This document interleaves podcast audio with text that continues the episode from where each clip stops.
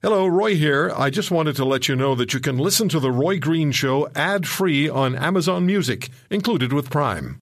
At Evernorth Health Services, we believe costs shouldn't get in the way of life changing care, and we're doing everything in our power to make it possible.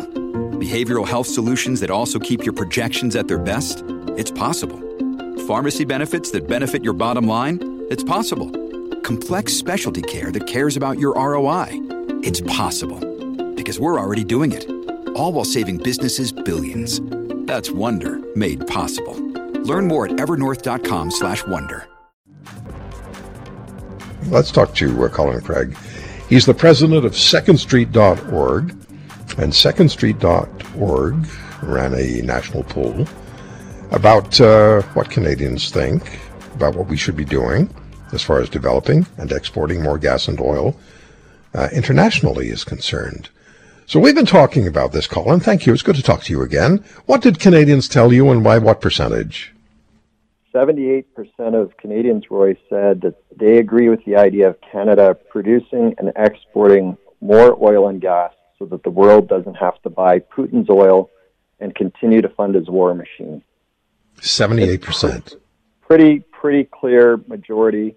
About 10% oppose this nationwide.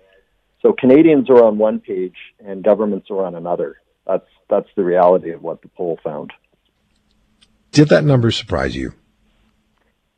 Um, a, a, little bit. It's very high. I mean, it's not too shocking. We have to remember the images that we've seen day after day for the past three weeks coming out of Ukraine.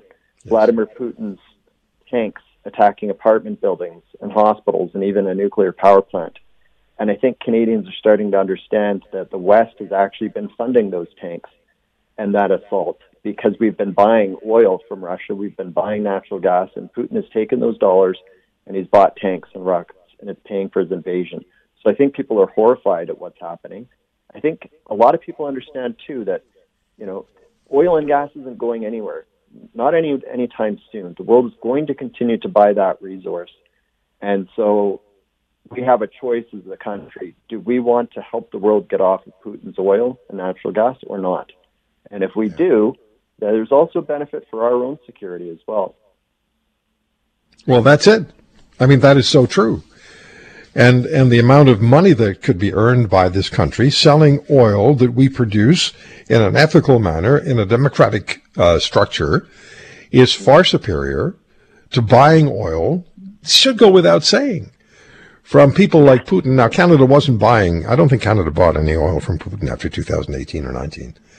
But nevertheless, uh, the United States did, other countries did. We import 700 or 750,000 barrels of oil a day from wonderfully democratic places like Saudi Arabia. I say that with my tongue firmly lodged in my cheek. But we do, we, we, we do, and and then we have a majority opinion like you have, Colin. Second Street, you've got, you know, you have Canadians telling you this is what we want, and you know they're they're also being thoughtful in responses. Sixty eight percent eh, support developing and exporting more oil and natural gas, but they want their tax revenues to go to tell us what? Environmental projects and, and I think this is sort of a middle ground. I mean, the prime minister's obviously developed a brand where he he's said he's going to address climate change, and he thinks it's a major priority. So I think it's a little bit challenging for him to agree to some of these projects. At least it's the optics, right? But I think a sort of a middle ground for him would be to start approving more pipelines, more natural gas, more oil, oil projects in the name of global security. And he could take the revenues and use it to, to pay for activities that reduce emissions including the development of technology that helps reduce emissions, which Canada could then export worldwide. And think of the value proposition we'd be left with uh, if we did that, Roy. A country could buy oil and gas from Russia and help fund his war machine, or they could buy oil and gas from Canada, and some of those dollars would be used to develop technology to reduce emissions. I mean, it's yes. it's a very stark contrast, yeah, and I think it's a, a, middle ground for uh, elected officials to consider. If we see another four to six weeks or longer of more Russian atrocities in Ukraine, including perhaps the use of biological, chemical, or chemical weapons, what's the public opinion going to be then? That's a good point. I mean, we could hit 100 or very close to it. And I, I think you, you, you've touched on a very important point is that we, we have to stop thinking about this issue today. A year from now, five years from now, 10 years from now, does anybody really think it makes sense to buy oil and gas from Russia? It doesn't. It doesn't. The world needs to find another source. And, you know, these projects take a while to get going. You can't just turn the key and they start the next day. That's right. So I think we need to be talking about this rather urgently. And it, it, it I think it clearly makes sense that Canadians are on board with the idea of uh, Canada stepping up as a producer and exporter. Yeah, let's ask Leonardo DiCaprio to stay in Hollywood. yeah, we need to stop listening to celebrities on a whole bunch of issues, and this is certainly one of them. Yeah, that's for sure. Yeah, yeah. He. I wonder if he knows what a Chinook is by now. I, w- I, w- I wouldn't bet on it. he's not the best red man out there. No, he's not. He's a titanic individual, though.